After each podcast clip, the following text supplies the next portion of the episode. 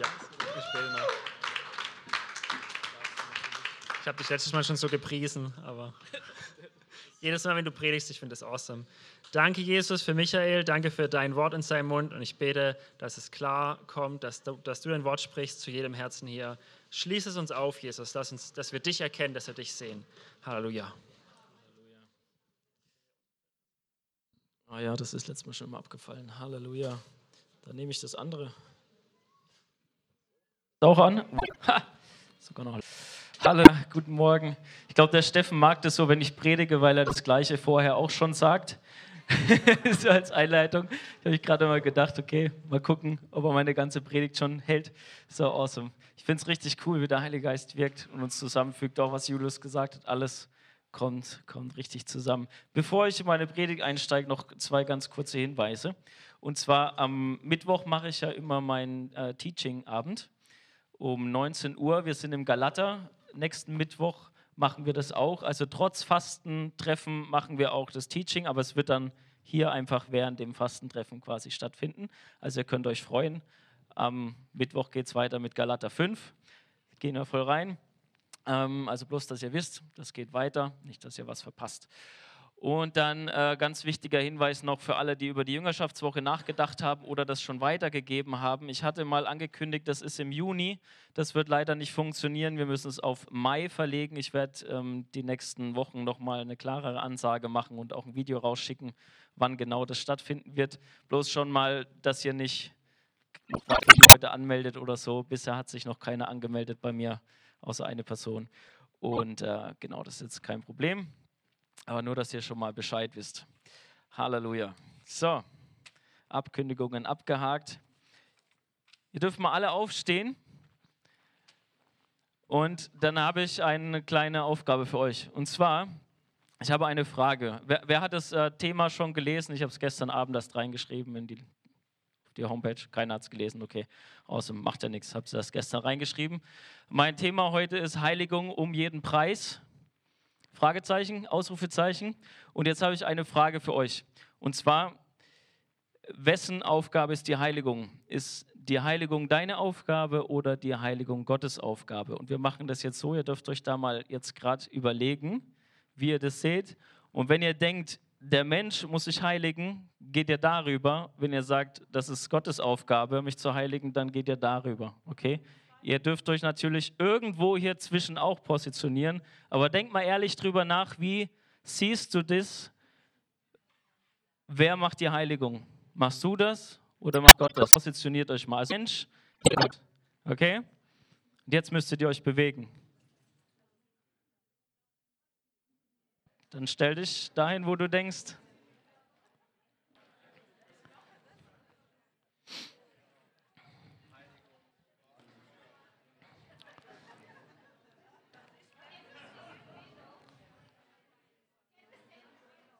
Of course.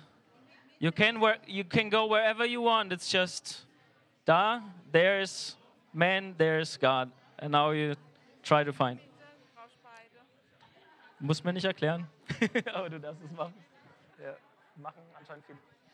Okay, kommt ihr langsam da an, wo ihr euch wohlfühlt oder? Okay.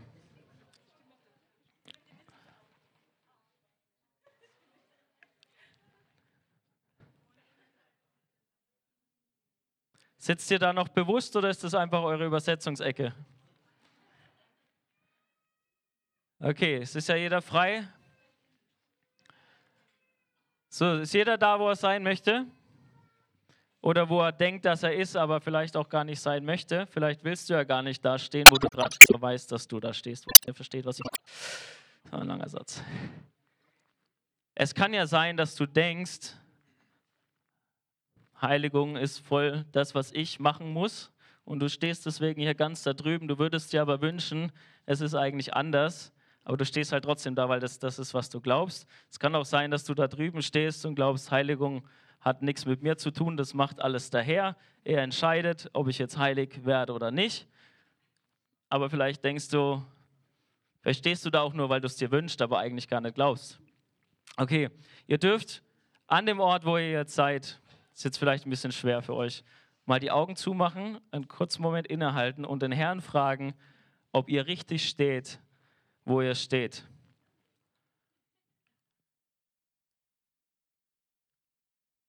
Also fragt den Herrn, meine Einschätzung von Heiligung ist die richtig.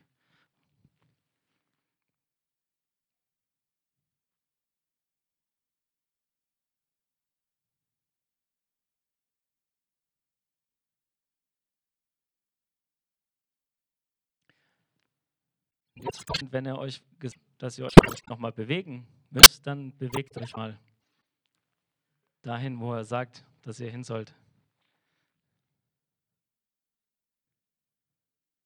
Und nicht gucken, was die anderen machen, sondern da, wo ihr hin müsst. Das kann ja auch ganz unterschiedliche Gründe haben.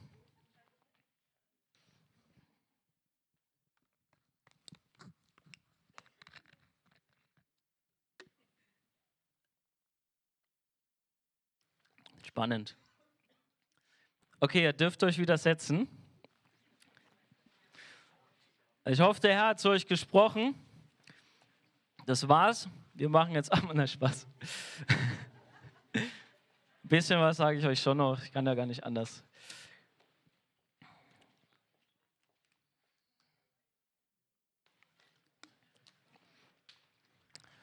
So, die Frage ist natürlich überhaupt nicht so einfach. Ne? Wer ist jetzt für die Heiligung zuständig? Was ganz klar ist, ist, dass Gott möchte, dass wir heilig sind. Ich lese mal gerade was aus 1. Thessalonicher, ab Vers 3. Da steht, denn das ist der Wille Gottes, eure Heiligung. Also wir wissen auf jeden Fall schon mal ganz klar, der Wille Gottes ist unsere Heiligung. Ich lese noch ein bisschen weiter hier im Text, dass ihr euch der Unzucht enthaltet, dass es jeder von euch versteht, sein eigenes Gefäß in Heiligung und Ehrbarkeit in Besitz zu nehmen nicht mit leidenschaftlicher Begierde wie die Heiden, die Gott nicht kennen, dass niemand so weit geht und seinen Bruder in dieser Angelegenheit übervorteilt, denn der Herr ist ein Rächer für all diese Dinge, wie wir euch zuvor gesagt haben und ernstlich bezeugt haben. Denn Gott hat uns nicht zur Unreinheit berufen, sondern zur Heiligung. Deshalb, wer dies verwirft, der verwirft nicht Menschen, sondern Gott, der doch seinen Heiligen Geist in uns gegeben hat. Ganz wichtig. Der Wille Gottes ist, dass wir geheiligt sind, ja, dass wir heilig sind und heilig leben. Er hat uns dazu berufen, steht hier in Vers 7, nicht zur Unreinheit, sondern zur Heiligung. Und dann sagt Paulus hier, und wer das anders sieht, der verwirft nicht die Meinung von den Menschen, sondern er verwirft Gott. Ja, also wenn wir als Christen sagen würden, wir müssen gar nicht heilig leben, Gott einen Lügner nennen, einfach nicht. Ja. Und dann steht hier noch was ganz Wichtiges. Vers 8, wer dies verwirft, der verwirft nicht Menschen, sondern Gott, der doch seinen Heiligen Geist in uns gegeben hat. Ja, also Gott hat den Heiligen Geist in uns gegeben. Das heißt, das, was ich hier vorgelesen habe, sagt Paulus zu Menschen, die den Heiligen Geist empfangen haben. Die Liebe Gottes ist ausgegossen in unsere Herzen durch den Heiligen Geist. Das heißt, diese Menschen kennen die Liebe Gottes. Die wissen, dass Heiligung zum Beispiel nicht von Gott verlangt wird, weil er einfach halt was von uns verlangen will, sondern weil er uns liebt. Und weil er uns zuerst geliebt hat, weil er uns seine Liebe gegeben hat.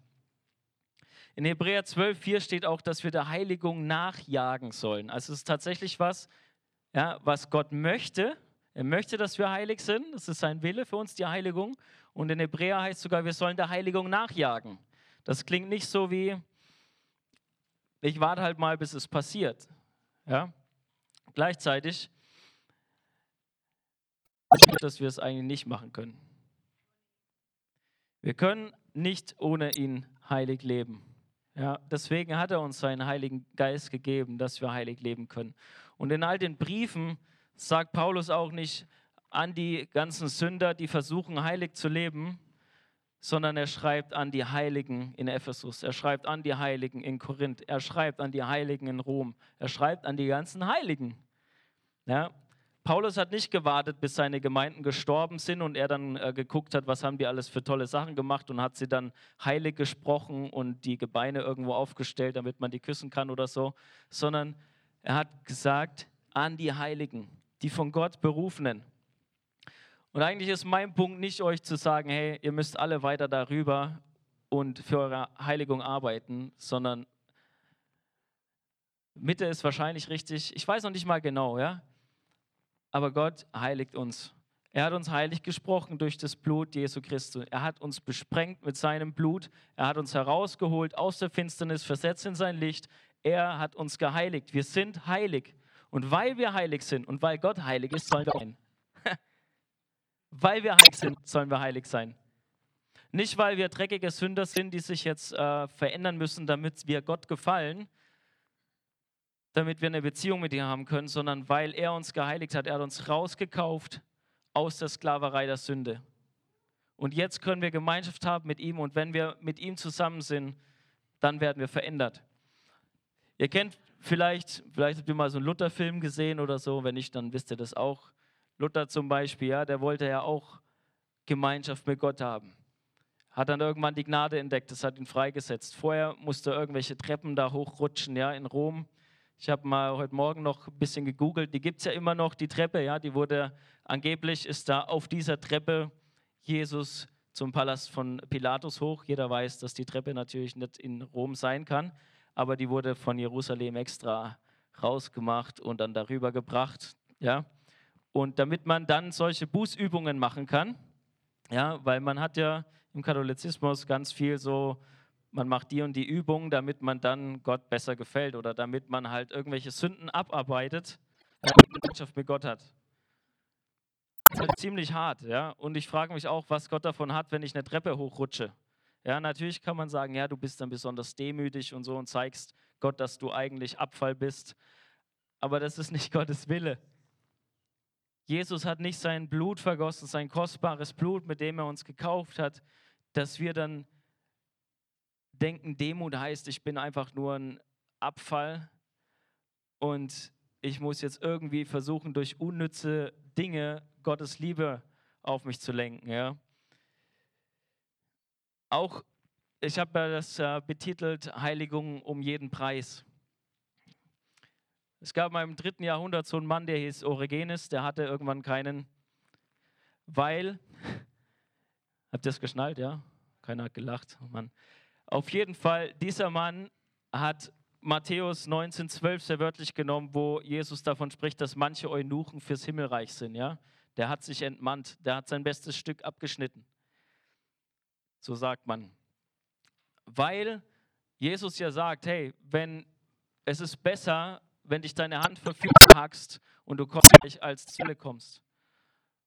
Und wahrscheinlich hat er so einen, so einen Kampf mit der Sünde, wo er nicht frei geworden ist, dass er gesagt hat, okay, ich mache dem Ganzen einen Strich durch die Rechnung und mache das Ding ab. Ich habe mal jemanden kennengelernt, tatsächlich, in, noch nicht allzu lange her, ja. Ein junger Mann, der hat das auch überlegt zu tun. Ja, der hatte solche Kämpfe mit der sexuellen Sünde, dass er gesagt hat, wenn ich alt genug wäre und es nicht verboten wäre jetzt für mich, weil er noch zu jung war, dann würde ich mich jetzt kastrieren lassen. In der Hoffnung, dass dieser Drang aufhört, ja, dass ich die Sünde besiege. Ich habe schon länger keinen Kontakt mehr mit ihm gehabt, aber ich glaube, er hat es nicht gemacht. Ich habe auch sehr auf ihn eingeredet, muss ich sagen, weil er ist berufen, Vater zu sein. Das ist einfach eine dämonische Wendung, ja, zu sagen, hey, wenn du das jetzt machst, dann wirst du da frei und dann, und dann kannst du endlich wirklich Gott dienen und dann gefällst du ihm wirklich und, und die Macht der Sünde fällt von dir. Nee, die Macht der Sünde fällt nicht von uns, wenn wir diese Dinge tun, wenn wir uns verstimmeln, sondern die Macht der Sünde fällt von uns, wenn wir in Jesus Christus kommen. Jesus ist für uns gestorben. Er hat es alles getan. Und wenn wir uns taufen lassen, sagt Paulus, wir sind in seinen Tod getauft und die Macht der Sünde ist gebrochen. Wir sind nicht mehr Sklaven der Sünde, wir sind frei von der Sünde. Und deswegen, Halleluja, sind wir gerecht und gerechtfertigt. Nicht, weil wir versuchen, all diese Dinge zu tun. So ein anderer Typ, ein paar hundert Jahre später, ja, nach dem Origenes, der war in einem Kloster und hat so krasse Bußübungen gemacht, dass sie ihn irgendwann rausgeschmissen haben. Und dann hat er sich halt irgendwo auf einen Berg zurückgezogen, hat sich dann da irgendwann eine Säule aufbauen lassen und hat dann für die letzten Jahre seines Lebens, ich glaube es waren über 30 Jahre oder so, hat er auf einer Säule gewohnt. Mit so einer kleinen Grundfläche irgendwie und da hat er gewohnt. Hat einmal in der Woche haben sie ihm irgendwie so ein Körbchen hochgemacht, damit er Essen hat. Zweimal die Woche hat er von oben gelehrt. Keine Ahnung, was er da gelehrt hat, ganz ehrlich. Ähm, anscheinend sind auch tolle Sachen passiert, aber ich kann mir nicht vorstellen, dass Gottes Wille ist, dass wir alle auf einer Säule sitzen, ja, und versuchen, unsere weltlichen Begierden dadurch auszuschalten, dass wir so krass zurückziehen. Ich weiß nicht, wenn Gott sagt, dass du auf einer Säule sitzen sollst. Gott hat komische Sachen manchmal gesagt im Alten Testament, auch mit, mit Ezekiel und so, ne, auf der Seite liegen so und so viele Tage und so. Aber wir können versuchen, irgendwo heilig zu werden, Gott zu gefallen mit den Dingen, die wir tun. Und ich, wir, wir wollen das ja auch. Ja, wir wollen das ja auch. Ich hoffe, du willst das. Ich hoffe, jeder von uns will das. Und ich glaube, dass hier die wenigsten sitzen, die eigentlich keinen Bock haben, Gott zu gefallen und die hier einfach nur herkommen, weil es, keine Ahnung, ich wüsste nicht, warum man jetzt hierher kommen soll, wenn man eigentlich keinen Bock hat auf Gott. Ja, außer vielleicht ganz Extreme, die dann herkommen wollen, um irgendwie stunk zu machen oder so, gibt es ja auch immer wieder, die halten es aber nicht allzu lange aus oder wir schmeißen es irgendwann raus. Aber ich rede hier ja zu Leuten in, im Römerbrief, finde ich das so schön. Steht in Kapitel 6, Vers 17. Gott aber sei Dank, dass ihr Sklaven der Sünde gewesen, nun aber von Herzen gehorsam geworden seid, dem Vorbild der Lehre, das euch überliegt, also von Herzen geworden. Zu solchen Leuten rede ich jetzt, ja. Wir sind, wenn wir uns bekehrt haben zum Herrn, sind wir von Herzen gehorsam geworden, ja. Wir brauchen nicht ständig ein Gesetz oder was, das über uns hängt und sagt, du darfst das nicht, du darfst das nicht, du darfst das nicht. Das wollen wir doch gar nicht. Unser Herz ist gerecht gemacht worden durch das Blut von Jesus. Wir sind heilig und deswegen leben wir heilig. Wir versuchen nicht heilig zu werden, um dann irgendwie mal vor Gott kommen zu können, irgendwann mal und vielleicht eine kleine Bitte loszuwerden. Tatsächlich bedeutet Demut für mich eher, ich habe gar nichts, und ich komme mit jedem Problem zum Herrn. Und ich erwarte alles von ihm. Alles. Meine Heiligung auch. Und ich erwarte alles, alles, alles. Und ich bringe gar nichts. Egal, was ich mache. Ja, wir, wir fasten jetzt. Fasten ist gut. Ja, verstehe mich nicht falsch. Fasten ist sehr gut. Aber man kann das natürlich auch aus einem falschen Motiv machen. Wir fasten nicht, damit Gott sieht, dass wir jetzt fasten und dann sich denkt, okay, damit haben sie jetzt äh, wieder gute letzten Wochen äh, so haben, halt so viel auf YouTube waren oder wir leisten jetzt nicht irgendwie einen Beitrag zu unserer Rettung dadurch, sondern wir, wir fasten, damit wir diese ganzen Stimmen der Welt mal ausblenden und wirklich auf den Herrn gucken, weil das ist das, was uns verändert. Dass wir wirklich zu ihm schauen und sehen eigentlich, wir sind Ebenbild Gottes, so hat er uns geschaffen. Das wurde total verhunzt durch die Sünde, aber Jesus hat uns frei gemacht von der Sünde. Das heißt, wenn wir Gott anschauen, wenn wir Jesus anschauen, dann sehen wir die Realität. Dann sehen wir, wer wir eigentlich sein sollten. Und wenn wir mit ihm Gemeinschaft haben, heißt es im zweiten Korintherbrief, sagt Paulus das, wir gucken ihn an, wir sehen seine Herrlichkeiten, wir werden verwandelt. Wenn er wiederkommt, werden wir absolut verwandelt. Genauso wie er ist, werden wir sein, wenn er wiederkommt. Und wenn wir von Heiligung sprechen, ja, dann haben wir diese zwei Extreme eben. Man versucht, aus eigenem Ding raus irgendwie was zu leisten, das wegzulassen oder keine Ahnung. Die anderen versuchen es vielleicht erst gar nicht, weil sie denken, es ist eh alles egal. Aber der richtige Weg ist, Jesus hat uns heilig geschaffen. Er hat gesagt, du bist durch Blut.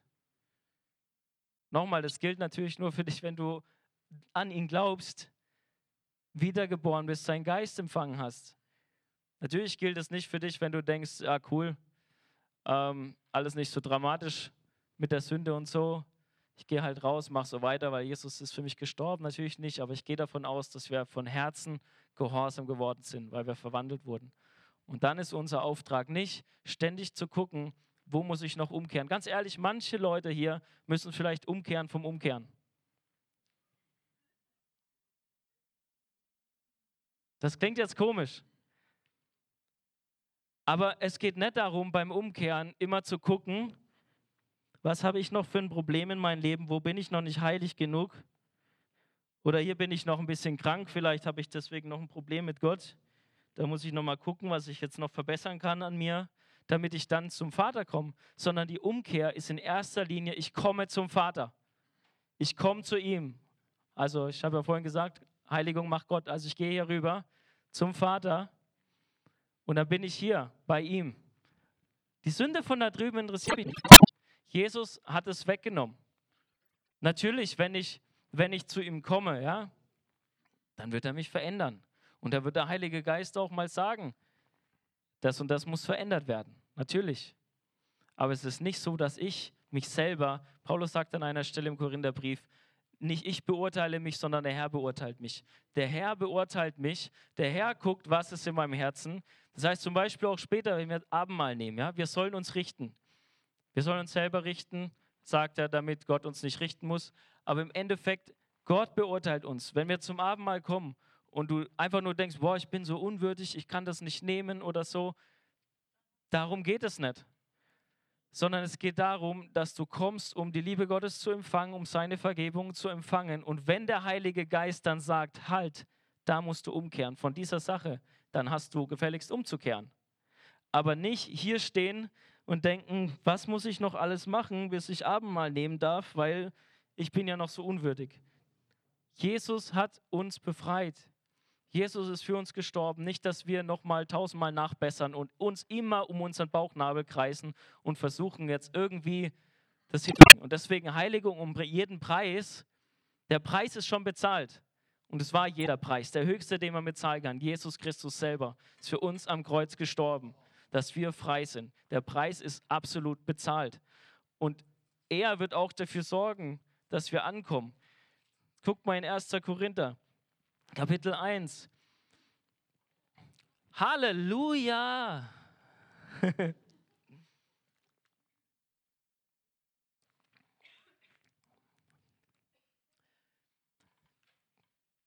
da sagt Paulus, ab Vers 4 lese ich, ich danke meinem Gott alle Zeit euretwegen für die Gnade Gottes, die euch in Christus Jesus gegeben ist Guck mal, die Gnade Gottes ist den Korinthern gegeben. Wir wissen alle, dass da viel schief lief bei den Korinthern.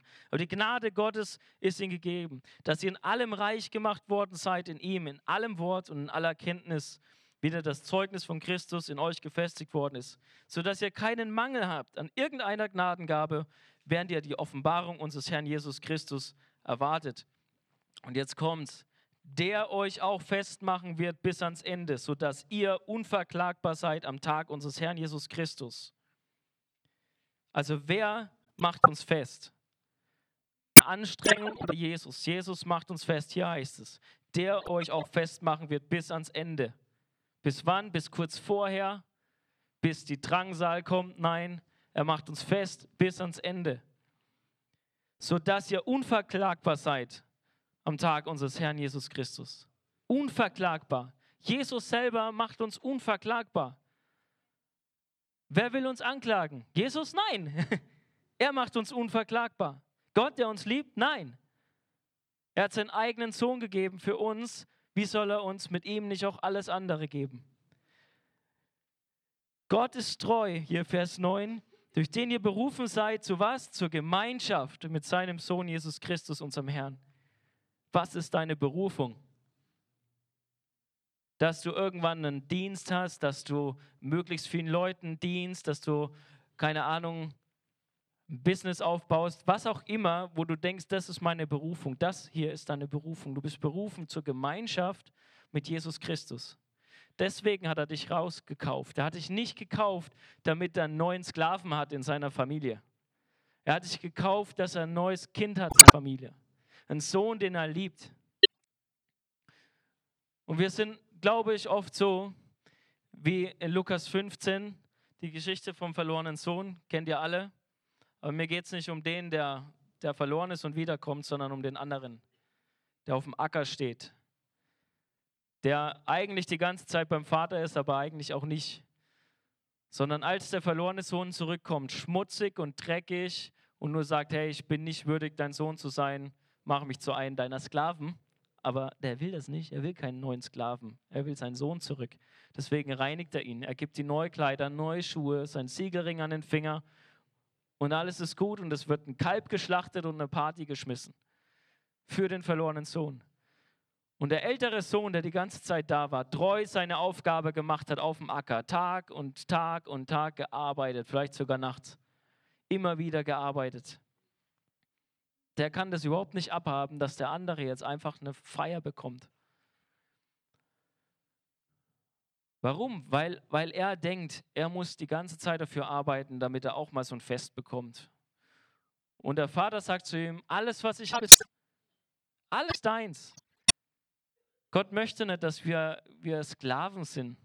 Gott möchte, dass wir seine Kinder sind, dass wir wissen, ich kann mit Kühnheit vor seinen Thron kommen. Ich muss, nicht, ich muss noch nicht mal eine Sekunde überlegen, ob ich zum Vater kommen kann. Und das ist dann die Freiheit von der Sünde. Und wenn jetzt jemand denkt, ja, aber, aber dann, dann ähm, was ist denn da mit der Sünde, wo du umkehren musst? Das wird der Heilige Geist dann schon erledigen. Vertraue darauf. Ja?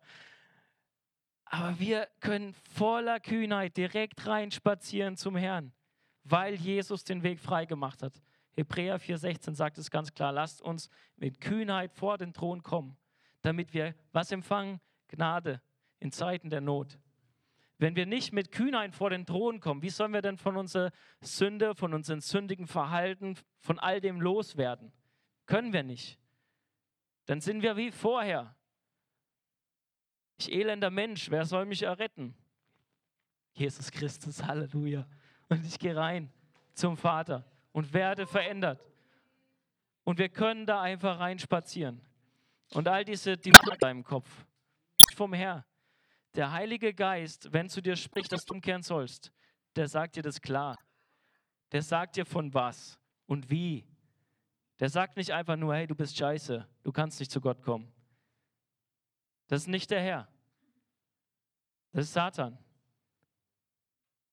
Und wenn du solche Gedanken hast, geh direkt zum Herrn und hör dir die Wahrheit an. Lass dich nicht ein auf das Gelulle. Das ist nicht die Wahrheit. Wir dürfen direkt reinspazieren.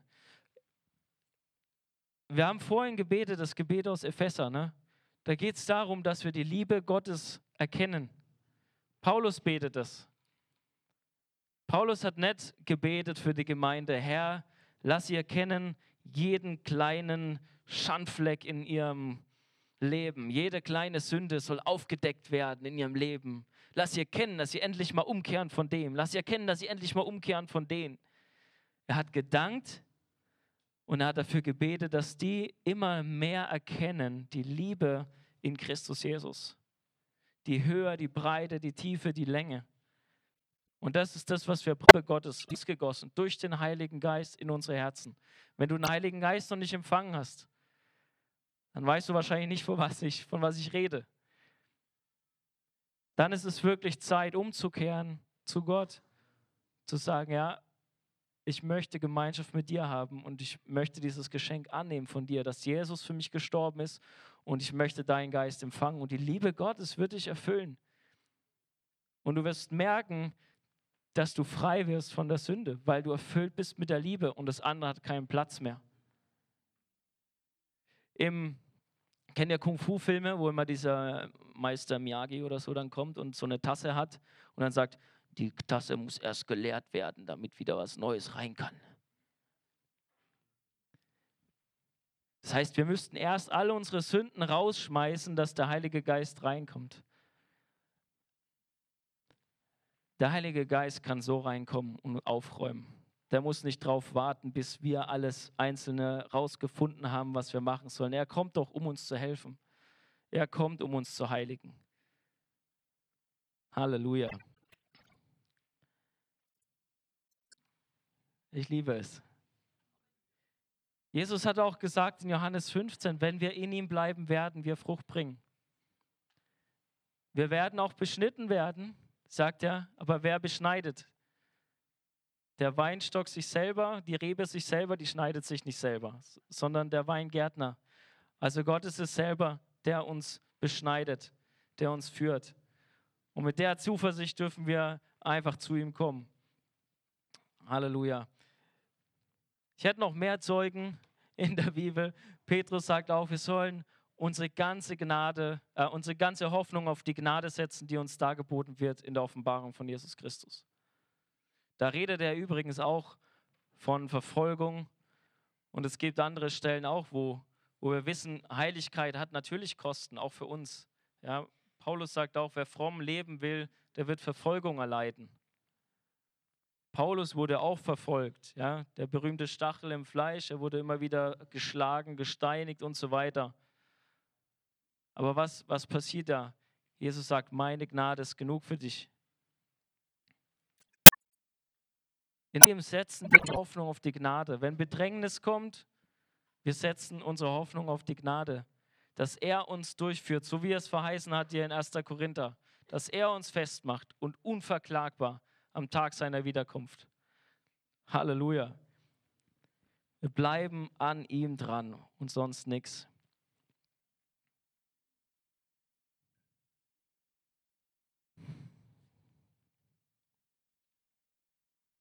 Glaube, das war es tatsächlich schon. So lasst uns manche umkehren, vom Umkehren, ja, von diesem um sich selber kreisen und direkt rein zum Vater. Ich sage euch, das wird euch so freisetzen, wenn ihr nicht mehr, wenn ihr irgendwas falsch gemacht habt, erstmal drei Tage wartet und überlegt, wie ihr das wieder gut machen könnt und wie ihr euch jetzt schlecht fühlt und so weiter, sondern ihr direkt zum Vater reinkommt, in dem Wissen, Jesus hat es für mich erledigt. Und er wird euch verändern. Er wird euch verändern. Absolut. Ich lehre ja gerade über Galater. Also bringe ich noch einen, Vers hier auch noch, ne? Weil wir wollen ja auch eigentlich, glaube ich zumindest, dass Gott unter uns wirkt. Wir wollen, dass er Wunder tut. Ja, und oft ist das auch so ein Ansporn zu sagen, es passieren keine Wunder, also sind wir nicht heilig genug. Wir müssen jetzt noch irgendwas machen. Ja? Wir müssen jetzt zum Beispiel drei Wochen fasten, damit Gott dann Wunder tut. Oder ich muss dies und das machen, damit dann eben Heilungen, Zeichen und Wunder passieren.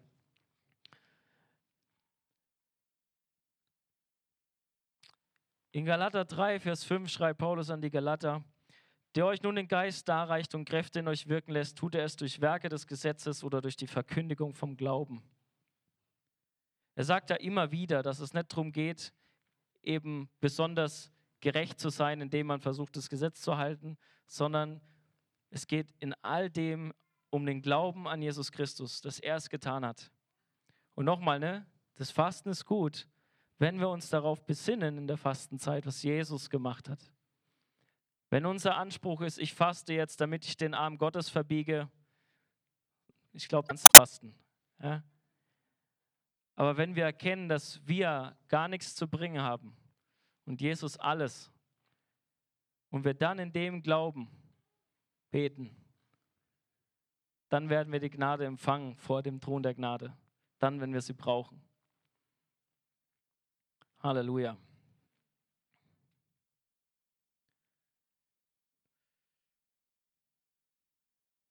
Wir wollen Abendmahl nehmen zusammen, weil das ist der Bund, den Jesus mit uns geschlossen hat. Ich habe euch ja jetzt gesagt, hey, quasi, ne, entspannt euch ein bisschen, Gott macht es mit der Heiligung, geht einfach zu ihm. Und ihr fragt vielleicht, ja, wie soll ich das jetzt wissen, dass es wirklich so sein wird? Wie kann ich dem vertrauen? Ja? Ich meine, ich habe euch schon einige Zeugen gegeben aus der Schrift, ja, warum das so sein wird. Aber als Abraham eine Verheißung bekommen hat vom Herrn, da hat er auch gefragt, woran soll ich das erkennen? Ja, wenn wir in Genesis 15, also 1. Mose 15 lesen, da hat Gott ausgeführt, ihm die Sterne im Himmel und gesagt, so wird, dein, so wird deine Nachkommen sein. Ja? Ich werde dich so zahlreich machen wie die Sterne im Himmel. Und Abraham glaubte ihm, heißt, ne, und er rechnete es ihm zur Gerechtigkeit. Und dann in Vers 8, Genesis 15, 8 sagt er, Herr, woran soll ich erkennen, dass ich es als Erbe besitzen werde? Da geht es um das Land, das er bekommen wird. Ja? Er sagt, woran soll ich es erkennen? Und die Antwort von Gott ist nicht, das und das Zeichen oder was auch immer, sondern er sagt jetzt, bring mir, was sagt er?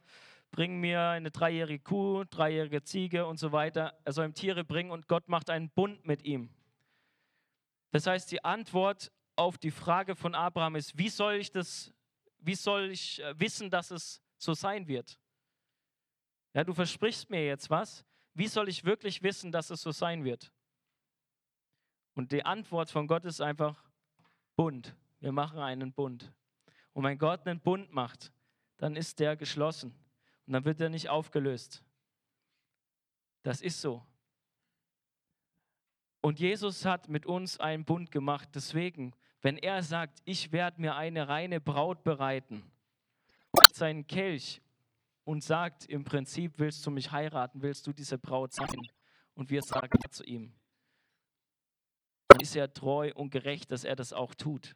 Er wird uns festmachen. Ja, und deswegen, das Abendmahl ist die Erinnerung an diesen Bund, den Jesus gemacht hat mit uns. Er hat sein Blut vergossen, dass wir frei werden.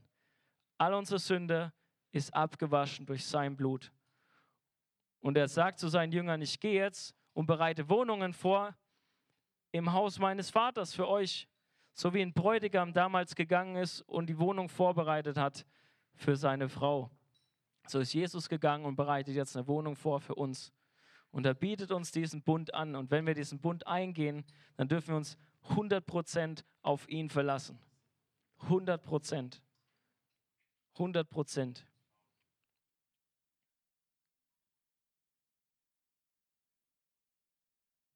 Wir machen es jetzt so. Ihr seid soweit ungefähr, gell? wird noch aufgefüllt. Jeder darf sich hier vorne was holen. Abendmahl, wirklich, es ist, ein, es ist ein Bund, es ist eine Erinnerung an den Bund. Wenn wir Jesus nachfolgen, ja, dann nehmen wir das. Wenn du Jesus nicht nachfolgst, das. Ja, das wäre benutzt für dich und du musst es nicht tun. Aber wenn du sagst, ich folge Jesus nach, Jesus mein Herr, dann nimm das. Das gleiche gilt für die Taufe. Wenn du vielleicht noch nicht getauft bist, ich weiß nicht, ja, weiß nicht, wie das bei euch hier allen ist. Hi von der Mühle. Ja, ich weiß es ja nicht. Aber Jesus sagt, wer glaubt und getauft ist, der wird gerettet werden. Wir sollen uns taufen lassen. Nicht als ein pompöses Werk, mit dem wir Gottes Gnade irgendwie erhaschen können, sondern als Empfang seiner Gnade. Im Titusbrief steht, dass das Bad der Wiedergeburt ist gekommen durch die Gnade Gottes und wir werden erneuert durch den Heiligen Geist. Und das ist das, was er mit uns tut. Das heißt, wenn du Abendmahl nimmst, nicht getauft bist, kannst du wegen mir machen, aber lass dich danach taufen. Ja, geh den Bund komplett ein mit Jesus und verlass dich dann auch 100% auf ihn. Halleluja. Es ist eröffnet, ihr dürft euch holen. Bitte nehmt es noch nicht direkt, sondern geht nochmal damit so auf euren Platz zurück und dann nehmen wir es gemeinsam ein. Und nach dem Abendmahl würde ich einladen, für all die Dichten nach vorne zu kommen und dann können wir noch beten. Auch das äh, Ministry-Team, dass ihr schon mal Bescheid wisst.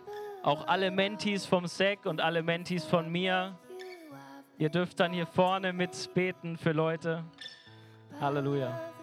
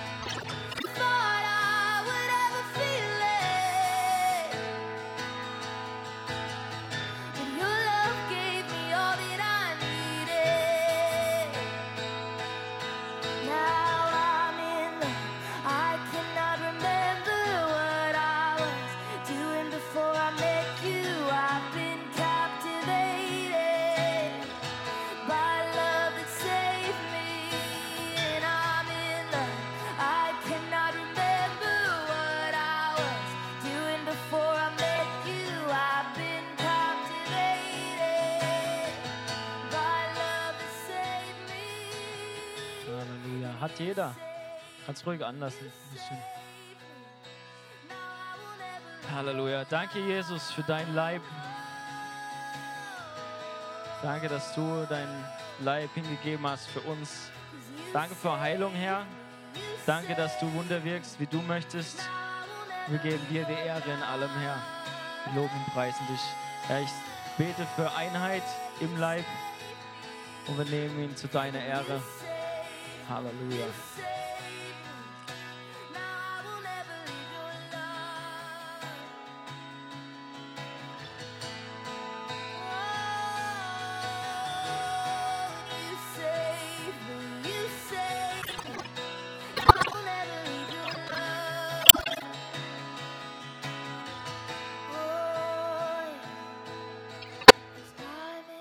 Ja, danke, Jesus, für dein Blut.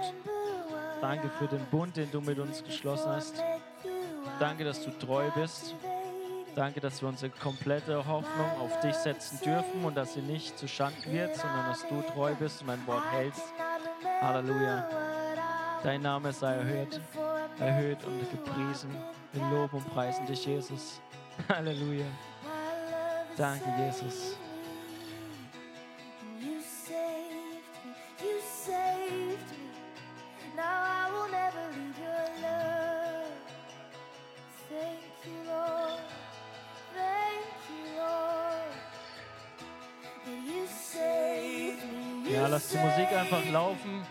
Wir bleiben einfach hier. Wer nicht mehr hier bleiben will, geht. Aber wir bleiben hier weiter im Gebet. Wenn ihr wollt, dass jemand für euch betet, kommt gerne nach vorne. Nochmal meine Mentis bitte und die Mentis vom Sek. Ihr nach vorne für Gebet und das Ministry-Team. Michaela, Christine, ihr dürft auch könnt einfach nach vorne kommen. Halleluja. Und das Leitungsteam natürlich auch. Alle verfügbaren Männer und Frauen.